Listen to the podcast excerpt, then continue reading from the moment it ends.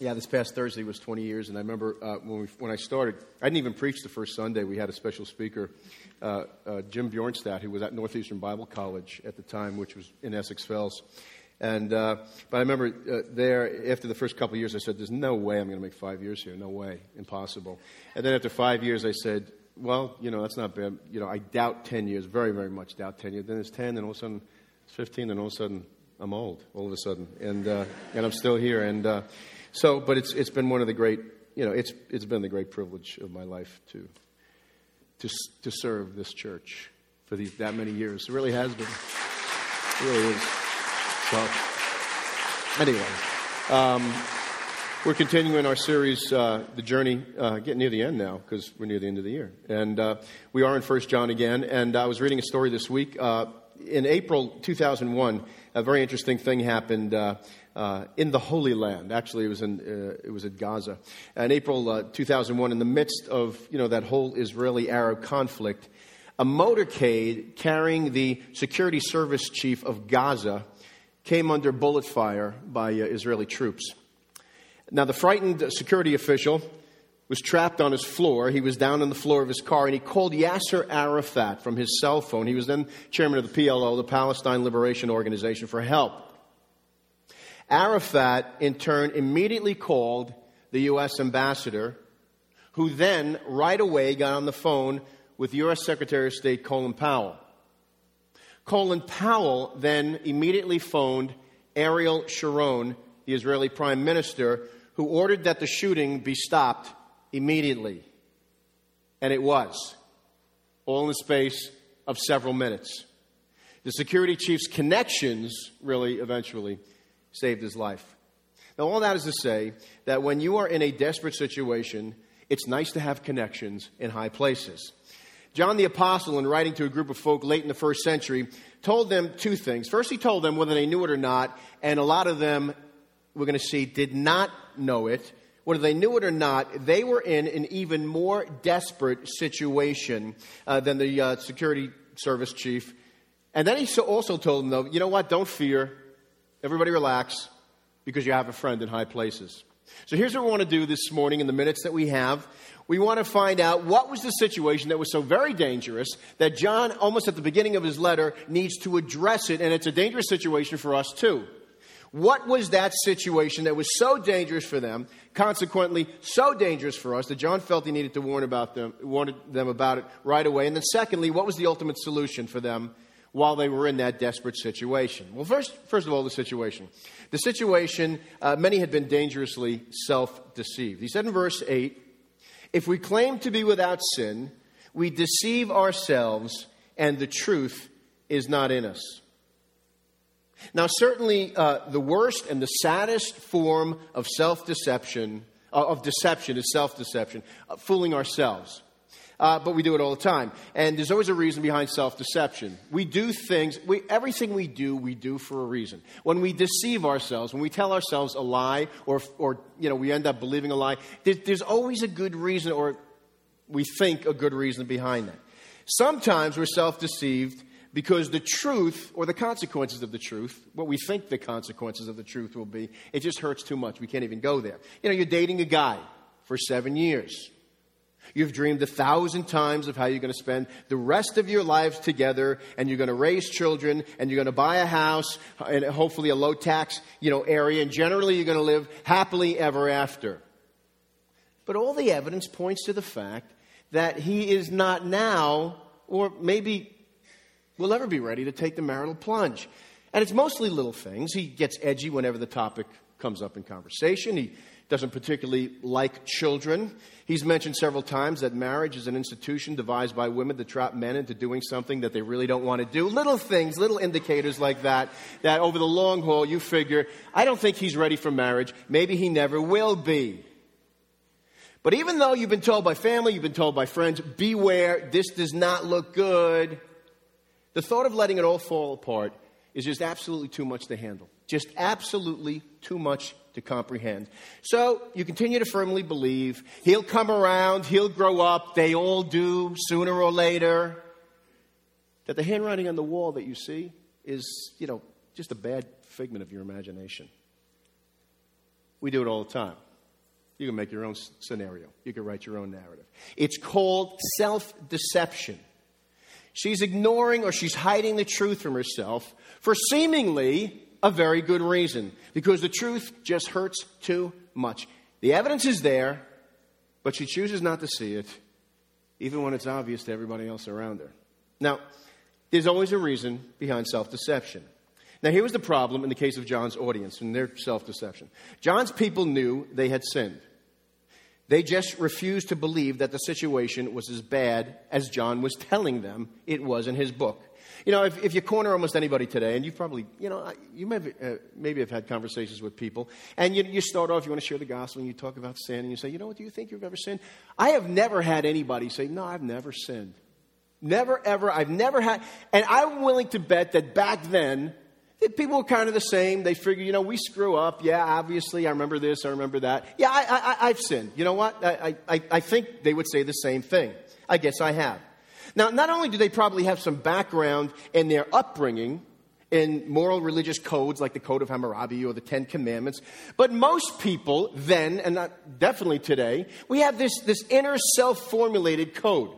We have this group of laws and, you know, good works that we feel we need to do to be a good person. And, and most people, they don't live up to the written code that they say they follow. They don't li- live up to the code that they've written in their own minds, in their own brains. But it's always hard to live like, you know, living in the, the land of a day late and a dollar short. So what we do is we begin to compare ourselves with other people. We know we mess up. We know we don't come up to the code, the written code or the code that we written, have written in our minds. So we start looking at other people. And based on that standard, John's audience, they thought, we're doing pretty well. Not perfect, but pretty well. At least pretty well in comparison to the rest of the Roman Greco world that was, you know, all around them. The, the Roman Greco world around them were filled with people, folks, it's, it's absolutely the truth. They were vile, they were outwardly and proudly immoral, it was a cruel society. At many times, as you read history of that time, it seems like you know the conscience escaped from every single person who was born back then. Now, compared to them, John's audience was actually in pretty good shape. And based on that comparison, they were pretty sure that they were good with God. They were good to go. But there is a sobering word that John gives his readers just previous to the passage that Lee read for us this morning. In verse 6, if you have your Bibles open and you look at verse 6, in verse 6 uh, uh of 1 John, he says, If we claim to have fellowship and yet walk in the darkness, we lie and the truth is not in us. What was John saying? John says, if you say you have fellowship, but you walk in the darkness, you are deceived. He is saying that there are those who think they are right with God. There are those who think they are Christians, but they're not. They're not. And I got to tell you something. Uh, that's about as frightening as you can get. You know, I don't know about you, but you read words like that. That is about as scary as it comes. You can be a non believer and actually think you're a believer.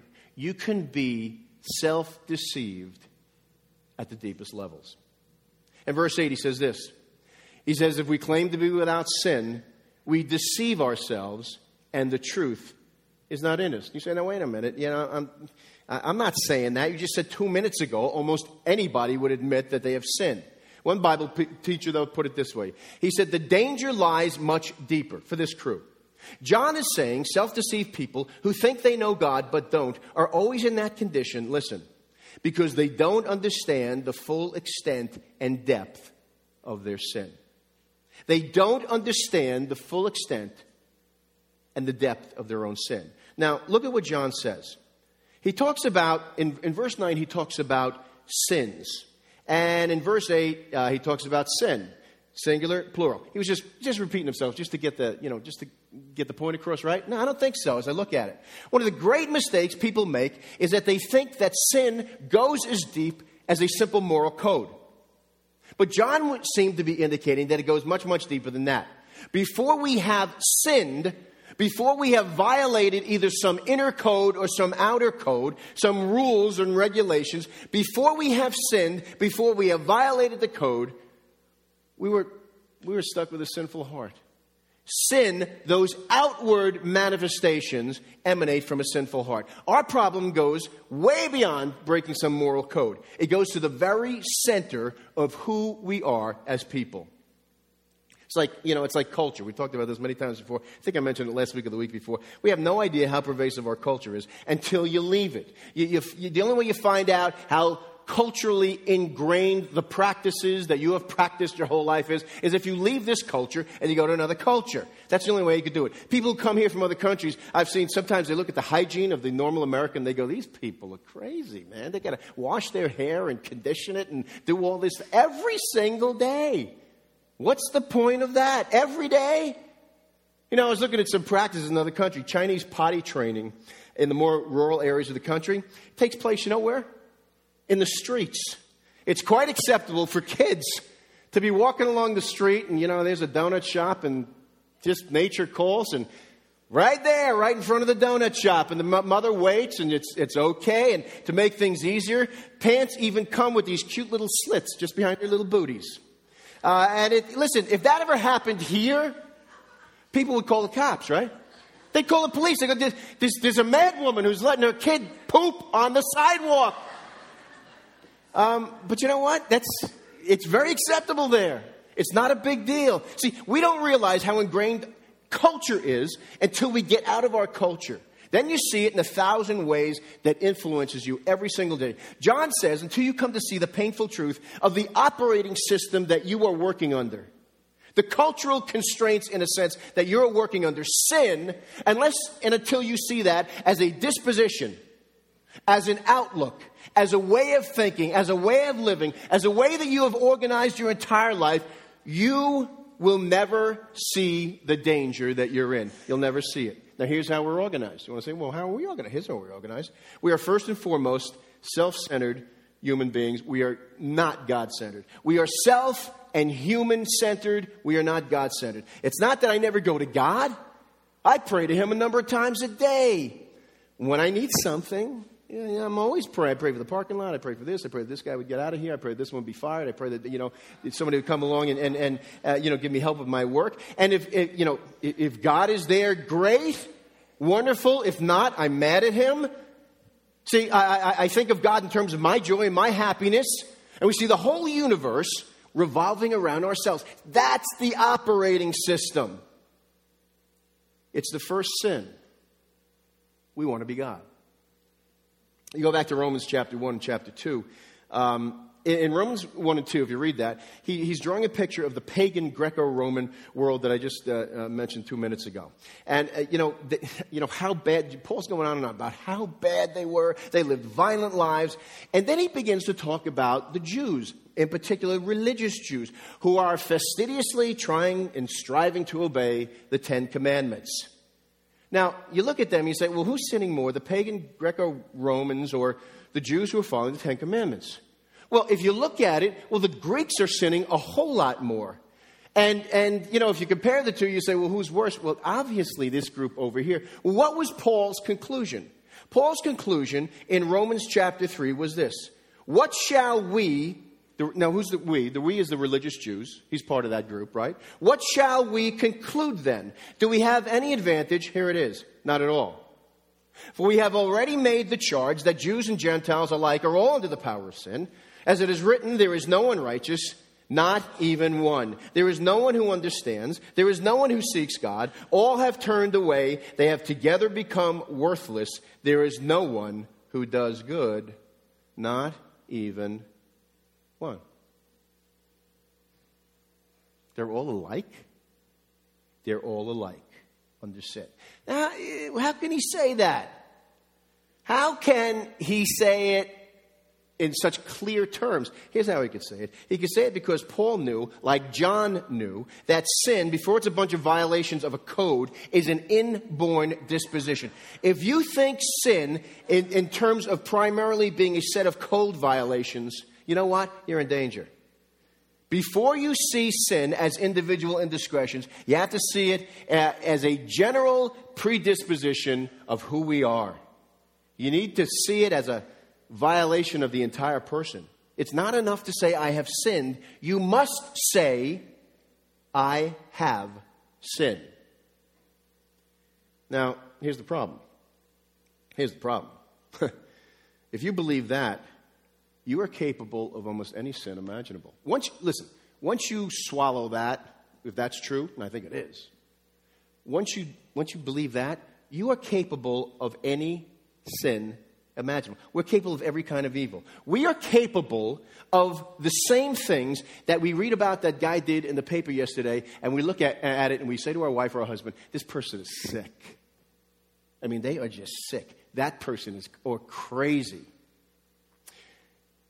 Charles Spurgeon used to use an illustration of an acorn. He used to say that an acorn, inside an acorn is an ocean of wood. Uh, in, first of all, obviously, base level, inside that acorn is a huge tree. A huge tree. But every single bit of that tree, it's, it's in that acorn, only it's all scrunched up. You know? It's all like, you know, folded in real nice. There's not one thing that's going to come out of that acorn that's not already there when it falls to the ground. Not only that, inside that acorn are thousands and thousands and thousands of other acorns. And you know what's scrunched up inside of each one of those acorns? Another tree. Which means inside that acorn is a thousand other trees, and inside them are a thousand other trees. So he says that a single acorn has the power to cover the world with wood. But if the acorn, fall, acorn falls on cement, what happens with it in a couple of days? You know, the guy comes by and he's, you know, he's blown, he's got the blower and he blows them up and he puts them on the side of the street and, you know, the guys, you know, from the Department of Works come and they pick it up at the end of the week, right? It, it, it rots and all the power goes to nothing. But listen, that doesn't mean that the power is not there. It's got to fall into soil, it's got to be watered on, you know, so on and so forth. How does murder start? Really, how does murder start? You know what it starts with? It doesn't start with somebody grabbing a knife and killing somebody. It starts with a thought. Even Jesus said that. It starts with saying something like this You know what? I don't like that person. That guy's a jerk. You know, I, I wish they would disappear. It starts with selfishness and a grudge and pride. And in the acorn cup of your heart, all of a sudden you find out that there is an ocean of evil. An ocean of evil.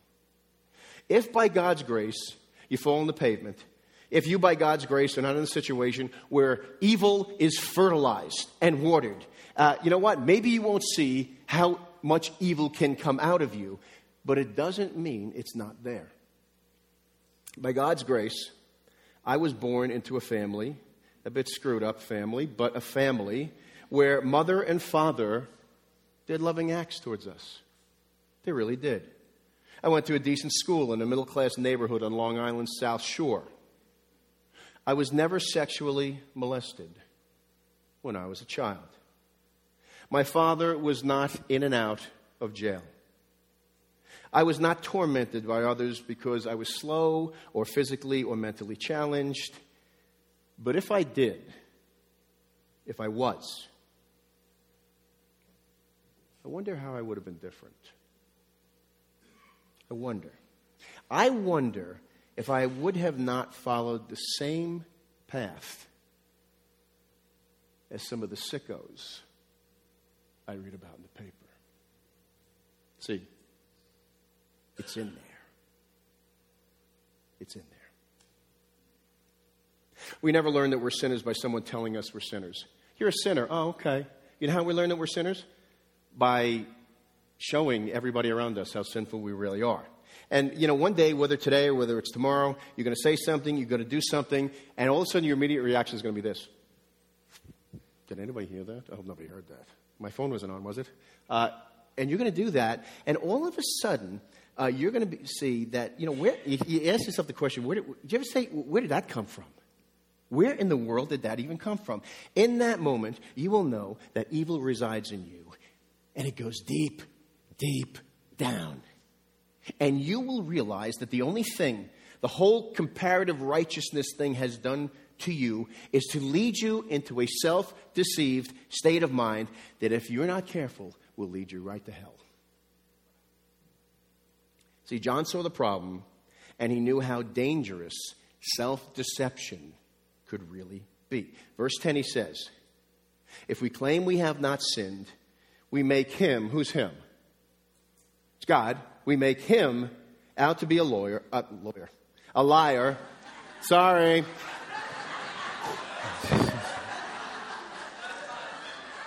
Where did that come from? Um, if we. I just lost, I think, our three lawyers in the congregation. They're, uh, they're actually right now walking out the door. It's all right. I, I, I, if we claim we have not sinned, we make him out to be a liar. And the word has no place in our lives. You know what John, John wanted them to know? He wanted them to know that they were sinful by choice, but they were also sinful by nature, and that sinful by nature and choice would ultimately lead to eternal judgment. The situation, all right, what's the situation? Many had been danger, dangerously self deceived. I think I'm okay, generally speaking. I'm good, you're good. Uh, you know what? If they're in that place, that is a very scary place to be. A very scary place to be. So, for all us sinners, what are we to do? How are we to approach God with this mess uh, what, what do we need? What's the solution? Well, we need two things. We need the proper approach when dealing with our sin, and we need the right representation. Proper approach and, approach and right representation. The solution, the proper approach and the right representation. Um, look, look at uh, uh, verse 9 says this. First, the proper approach. You know what the proper approach is? Humble confession. He says this If we confess our sins, he is faithful and just and will forgive us our sins and purify us from all unrighteousness. First, our approach, okay? Um, only those, and this is, this is absolutely central, only those with a keen sense of their own moral failure have any chance of making things right. They're, only, they're the only ones who even get inside the, you know, consideration inside the gate. Now, the thing is, if you think you're worthy, if you think that you can, on your own, traipse into the eternal throne room through prayer and act on your own behalf, the fact of the matter is, you can never be saved you will never be saved. Unless you understand that you are such a failure in thought, in word, and deed, that you are wholly unworthy to enter into the holiness of God, you can never be saved. You need to know that. You know, the prevailing thought with religion is this good people get in, bad people need not apply. But the reality is the opposite. It's just the opposite. Jesus said in the Sermon on the Mount, Blessed are the poor in spirit, not the poor spirited, not, you know, the guys who walk around like this all day, and we all know people like that. The poor in spirit. The, you know, the humble as opposed to the haughty and the proud. Blessed are the poor in spirit who know that they are bankrupt in spirit, who know they have nothing to offer to a holy God. And if it's up to them, they're on the outside looking in forever and ever and ever. Blessed are the poor in spirit. He says this, for theirs is what? kingdom of heaven. It's only the humble who will ever see the king and his kingdom. The only thing that's going to keep you from having your sin debt removed is you thinking that you can do anything about it. That's the only thing that'll keep it from ever being removed. It's thinking that you're worthy to go in.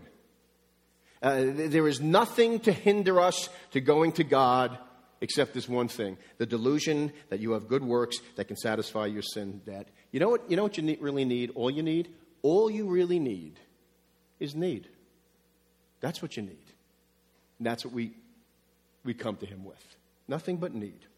Now, the solution, the proper approach, and the right representation, we, we, we need, it, the second part is absolutely central. It's absolutely key. He says in verses 1 and 2, the right representation, he says, My dear children, I write this to you so that you will not sin. But if anyone does sin, we have an advocate with the Father, Jesus Christ, the righteous one. He is the atoning sacrifice for our sins, and not only for ours, but also for the sins of the whole world. The word that he used there uh, in the NIV, it's translated advocate. It's parakletos. Advocate literally means one who pleads another's cause before a judge. A pleader, counsel for the defense, a legal assistant. What's an advocate? He's one who has an official relationship with you so that whatever the advocate does, whatever he achieves, you achieve. Whatever he loses, you lose. An advocate is a legal proxy, a legal representative. What's John saying? He's saying that, you know what? How do you deal with sin? How do you deal with the fact that, you know what? We not only break moral codes, but we're sinful deep, deep, deep inside of us. We're kind of sick. How do we deal with that? We deal with it by true confessions and faith in a good defense. What we need is a good defense attorney with whom, whom we have a relationship with, who, whatever they get, we're going to get. Now, you know, national leaders, you look at, we can understand this. National leaders, they can declare war. Our leaders can declare war, and they don't have to say, Tim, what do you think about this? Yeah, yeah, what do you think? Everybody, oh, raise your hand, and everybody who thinks we should. They don't do that. We have, in, in this system of government, we have elected them to be our proxies, to be our advocates. So if they declare war, or they don't declare war, you know what? They take us along with them. Legally, we voted on people to serve as our advocate. They make a good move, it's good for everybody. They make a stinker of a move, everybody suffers. You know, in ancient times, uh, sometimes an army would put forth a champion who would stand and literally represent the army of the country against the champion of the other country. You know, if your champion had a good day and brought you victory, you had victory. Uh, if he was defeated, you were all defeated. Can you think of anything in the Old Testament? Any stories? Met David and Goliath, remember? Goliath went, you know, nine foot, what was he, nine eight or something, and he went forward. He was their champion. Israel couldn't find anybody. Finally, David stepped forward, and you know what? It was winner take all. It was, it was a, you know, it was a battle to the death, a cage battle to the death, and we know how that one turned out, right? Today, we have lawyers who have, we give them the power of attorney to act on, your, on our behalf as our proxy. You know what? Sometimes you don't even have to appear in court. They just go. And it's like you're in court. The advocate is listened to, not you. Your advocate is listened to. John is saying that for those who humbly confess their sins, they all at once, you know what they get? They get an advocate. They get a legal representative who goes to work on their behalf before God Almighty. The relationship of Christ to his people. This is so key. The relationship of Christ to his people is that of a legal advocate. See, we deal with sin in two ways by true confessions and by faith in a good defense. We hire a lawyer. You know why we hire lawyers? Because they talk really, really good, right? I mean, they talk a whole lot better than we can. They, they, they talk in a way that we can't talk. They frame my case in a way that I, I'm just not smart enough to frame it.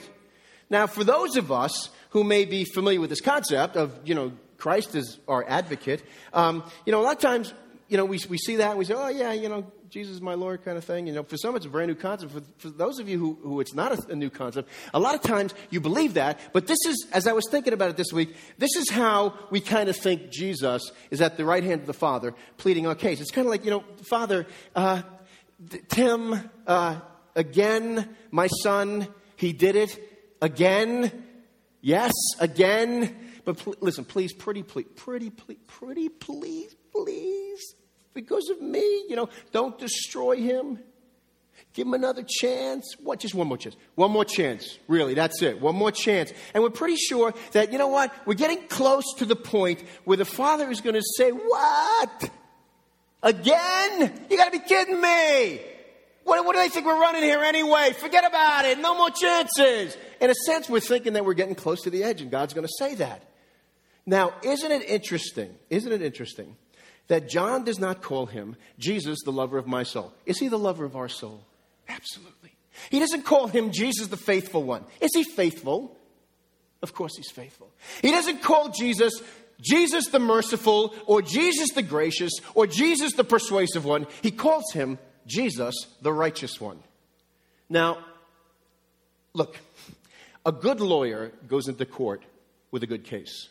He just goes in with a good case. Now, the teaching in this passage is this that Jesus is not up there asking for forgiveness and for mercy for Tim. He's telling the Father what the law is. He's not persuading the Father, Father, yes, Tim did it again. I know he's an idiot, but I have, you know, he's not doing that. He's saying, look, he's done it again. But I have died the death that he should have died, and I lived the life that he should have lived. And you know what? I know all you have to do is now see me, and it would be absolutely unjust to enact two payments for the same sin. I do not ask for mercy, I demand justice. See, that's what Jesus is doing. That's what he's saying at the right hand of the Father. 2 Corinthians 5:19 says this: that God was reconciling the world to himself in Christ, not counting people's sins against them. You know, He's God. He can do anything. Eh, that is not technically true. God cannot do anything that goes against His own nature. God cannot sweep our sins under the carpet. If he did that, he wouldn't be God. He wouldn't be just. It would be a violation against his very nature. Justice has to be stronger than mercy. You know, in this country, no judge is allowed to sit and preside over a trial where a relative, and especially somebody in their own family, their own kid, is up on trial. They can't do that. Why can't they do that? Okay, we yell, anybody with an IQ of 80 or above, we all get this one, right? We all get it. Because you know what? They're going to come down on the side of justice or mercy. What do you think? It's going to come down on mercy. Every single time will come down on mercy. But what happens when justice is thrown out the window? Civil society begins to break apart. We all understand that. We do want justice. It's the only way it could run. The justice of God demands justice. But the love of God, see, we also have that in part of his nature. The love of God demands that he accepts and he saves me from the consequences of my sin. God the Father is not some reluctant participant. We think he's on the throne. He's going, all right, you know what? I guess I have to do it. You got me. It's a small print. I didn't read the small print in the contract. He's not like that. He is the one that devised the whole plan from the beginning. He knew that men and women would not only vi- be code violators, but they would be sinful deep inside of themselves. And they would, given the chance, pick the wrong thing all the time. And would have inside, in the acorn cup of their heart, every vile murder, every rape, every instance of child abuse, every single one is in every single one of their hearts. And he knew that and he knew it. So he provided the only way, the only way that his justice and his love could both be satisfied. And when Jesus comes to him, when my lawyer goes to the Father, he says in my behalf, I ask for nothing but justice, O Father, and for you to accept him. And you know what? He's got an airtight case. The law is not against us, it's for us. You know, there's no such thing, as far as I know, of like that, what I just said, in any other religion. I don't know. I don't, you know, uh, maybe I just don't get it, but I don't think there is in any other religion. This goes way beyond forgiveness. See, a lot of people think that when we trust Christ, we are forgiven, that He wipes the slate clean, but now we're kind of on probation. We're on holy probation, and you better do good. You know, all right, we, listen, we let you go this time, but don't expect another. This is, you know, this is and then we go out from there. Jesus Christ has gone through all of that for us, and He has accomplished, the Bible says, righteousness for us. He is our champion.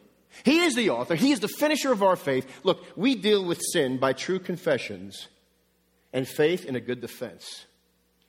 So now, you know what happens? You know what it means? We can finally deal with our guilt. Because you know what Jesus said on the cross? It is finished. It's finished. God has not just forgiven us of our sin. Not only the mercy of God demands that He shower us with blessings now. Now it does. There is no condemnation, Paul said, for those who are in Christ Jesus. Who shall bring a charge against God's elect? So when the voice comes to us, and the voice comes all the time to us, and says, You're a Christian? are you serious? I know Christians. You definitely are not one of that. That's a joke, right? See, when the voice comes to us and says that, here's our response those sins have already been paid for. Go talk to my lawyer. See, that's, that's our response. That is the end of the voice. When it comes to you, we say, Jesus is my advocate. When God sees you, he sees you in the same way that he sees his son in all his beauty. And you know what? It's the only way to deal with disappointment we, we, you know, we get destroyed over loss, we lose hope, we become despondent. This is the antidote. You know, when Stephen, the first Christian, remember Stephen, the first Christian martyr? Acts 6 and 7. Read his story later. He was brought into court, and, um, you know, they were throwing all these charges at him, and they said, well, you know, they had the power of life and death over him. They said, We're going to execute you. You know, if you, you, better, you know. And he started preaching to them. He started going through all the Old Testament. And he's like, It's like the guy, you know, it's, it's almost like, you know, why, why don't you just, you know, take the red flag in front of the bull and turn around and do this. I mean, that's exactly what he was doing. And he starts preaching to them. And, you know, on earth, these guys were, you know, basically calling him all kinds of names. They're saying, You're a loser, you're a liar, you're a cult leader. You were a cult leader in Jerusalem. And everything that he desired on earth, that anybody would desire, like a good name, like popularity, like to live a peaceful life, to live at all, all of that was going to be taken away from him. And what happened? What happened? The Bible says he looked up and he saw Jesus Christ, his advocate, standing at the right hand of the Father. And the Bible says his face got all radiant. And he says, I see Jesus standing at the right hand. And he knew that because of his advocate, you know what he knew? That he was loved, that he was accepted, that he was acclaimed, he was received, he was forgiven, he was righteous, and nothing that was going to go on here on earth really mattered all that much, even if they killed him, which they did two minutes later. We deal with sin in two ways. We deal with it by true confessions and by faith in a good defense to the degree that we realize that we have an advocate who paid it all and who stands before the Father, we will be able to take criticism and rejection and take the things that weigh us down and know that we have one who speaks to the Father on our behalf. And when we really understand that, all of a sudden, we begin to change and we begin to desire holiness and righteousness, just like our righteous Lord. You desire that today? Do you know that there's someone who stands at the right hand of the Father and he's pleading your case? And his case is airtight. You know what? It's great to have, when you're, when you're in a tough spot, it's great to know people in high places, isn't it? That's great. If you know Jesus Christ, you do. You do. Let's pray.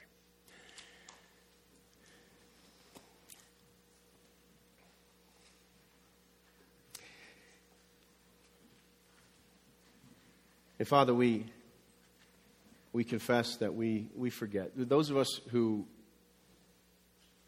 have confessed our sins, who have humbly come, who, uh, you know, we, we, we did it. We, we, it's, it's kind of past history, it's kind of old history. We, we know we're sons, but, you know, a lot of times uh, we hear the voice. The voice comes, and he, he is wily, and his desire is to destroy. He can't, if he can't take us down with him. He's going to try to destroy us as much as he can on this planet and make our lives miserable. And we listen to the voice, and God, we pray that we would hear what prophet and the apostle was saying to us this day that we have an advocate who pleads our case. We are all lawyered up. And he pleads our case. And with that sin that has so destroyed us, we said we, we've confessed it, and we have, but it follows us.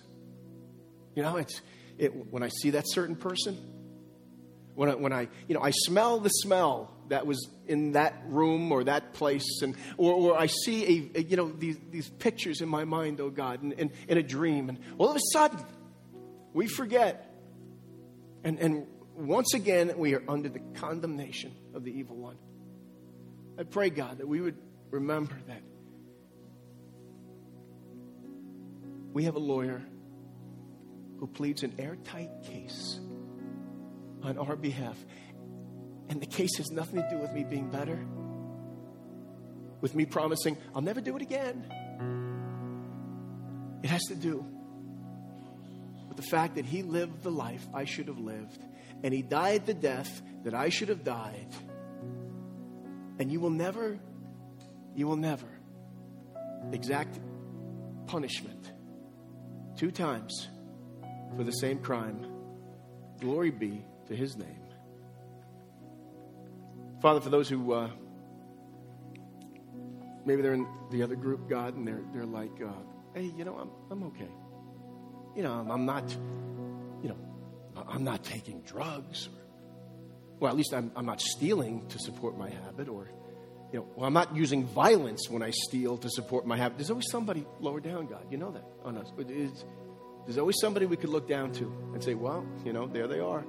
We're the righteous Jews, and they're the Roman, the Greco Romans. And God, we know now. We, we, we know now. Uh, you look at us and you say, you know what? It's all the same. It's all the same. Because the sin goes so deep, it goes so to the core of who we are. And God, there may be some who are here for the very first time this day, and they say, you know what? I, but the Spirit of God, I realize that I am sinful to the core in this day. Humbly confess and I readily accept my advocate, my lawyer, and what he did for me in the cross. God, I pray that you would hear that prayer and that you would save them today. And we know that if you do, you're merely doing the right thing. We thank you that we have a just judge. We thank you that we have a righteous Savior. And it's His name that we thank you and we pray.